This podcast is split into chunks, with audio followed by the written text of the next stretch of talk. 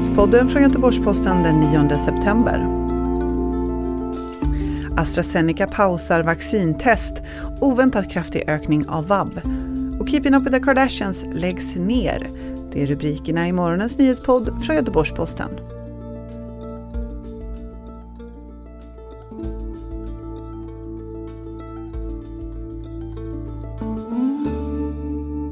AstraZeneca trycker på pausknappen för den tredje fasen av kliniska studier av sitt covid-19-vaccin. Anledningen är att en testperson i Storbritannien har drabbats av en potentiellt oförklarlig sjukdom.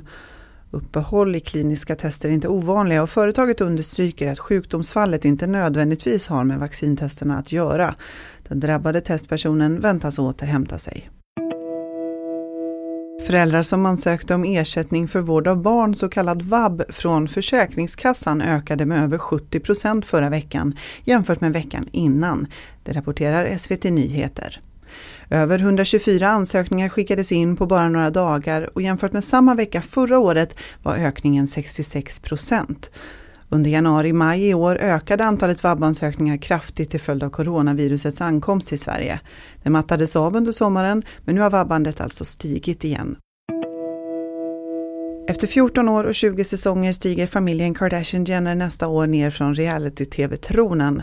Keeping Up With The Kardashians hade premiär 2007 och har gjort familjen Kardashian-Jenner världsberömd.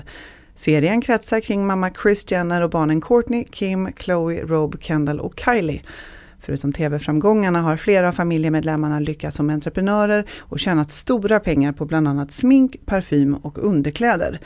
Flera av Kardashian-Jenner-syskonen räknas idag som några av världens mest inflytelserika personer på sociala medier.